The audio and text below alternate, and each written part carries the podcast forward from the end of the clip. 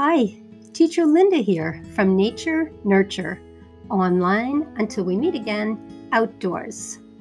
This morning, I had the wonderful opportunity of having a video chat with Tudor and his friend Victoria. Tudor and Victoria have been trading toys, and Tudor and I thought that would be a really good idea for a Groundo story. So we made one up. Would you like to hear it? Great. Settle down, settle in. We're going for a Groundo ride. Take a deep breath. Let it out. And relax. Once upon a time, there was a child named G4 Groundo, and he got into a lot of the letter T for trouble. Indeed. One day, Groundo and Chicken met in the park. They had been trading toys for a while now, and today was the day they were going to trade new toys. When they got to the park, Chicken had Groundo's toy from last week, and he was going to give this back and get a new toy from Groundo for this week's trade. Last week's toy from Groundo to Chicken was a big, soft, beautiful flamingo with its famous bright pink feathers, stilt like legs, and S shaped neck. And the best part of the flamingo was that it was a real size flamingo. It was as big as chicken 38 inches. And it even weighed the same as a real live flamingo eight and three quarter pounds. That's almost nine pounds. That's about the weight of a watermelon. Now, of course, chicken weighed a lot more. Chicken weighed 27 pounds. Huh, oh my dear. That means chicken weighs three times as much as a flamingo because 9 times 3 is 27. Huh. Have you begun to do math? 9 times 3 is just like saying 9 plus 9 plus 9. 9 three times. And if you add 9 plus 9 plus 9, you get, right, 27. Anyway, back to the story. So Chicken was giving Groundo back the flamingo and was waiting for Groundo to give back the llama that Groundo traded with Chicken last week. But Chicken did not see the llama. Chicken said, Groundo, where's the llama I gave you last week for our trade? And Groundo said, You didn't give me a llama. You didn't give me anything last week for our trade.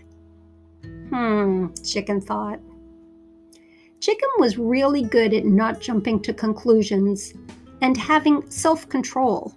He'd learned both of these social and life skills from his mom, Mrs. Rastelli. Chicken even had an uncanny sense of anticipating what was going to happen next. Chicken was very smart. Plus, he'd been friends with Groundo since they were toddlers, and they had the same nanny named Sassy so Chicken usually knew just what Groundo was going to say and do. Friendly reminder, Chicken said. Groundo, when I gave you the llama last week, you were so happy because you said you'd just been learning all about llamas from the book your Nana sent to you in the mail. Remember what you told me about llamas? You said a group of llamas is called a herd, which is different from a group of flamingos, which is called a pack. And it was a good thing the llama I wasn't giving you was the real size because llamas are really big animals and can weigh over 200 pounds. And llamas talk to each other by using body gestures. That's the same as body language. Remember, our teacher taught us about that. Groundo said, No, she did not. And then, in a friendly, patient voice, Chicken said, Sure, she did, Groundo. That's when someone doesn't talk, but they use their body to say what they want or what they are feeling. Like a sad face shows you're sad. You don't even have to say it. Jumping up and down with a smile means you're probably very happy. You don't even have to say it. And moving closer to a bug on the ground probably means you're interested in seeing it closer. You don't even have to say it. Say it, schmay it, said Groundo. Anyway, I don't remember you giving me a llama. Then Groundo's mom, Mrs. Jem, said, Are you being silly, Groundo? Remember, you put the llama in my backpack this morning. Then Groundo said, Yes, I'm just being silly. And he reached into his mom's backpack and pulled out the llama and said to Chicken, Here you go, buddy. Good trade. And Chicken said, Yes, Groundo, good trade. And look what I brought to trade today. Groundo looked over and saw a piggy bank. Chicken was trading his piggy bank. Then Groundo said, And look what I brought for the trade this week. It's a. And they both saw it at the same time a hula hoop.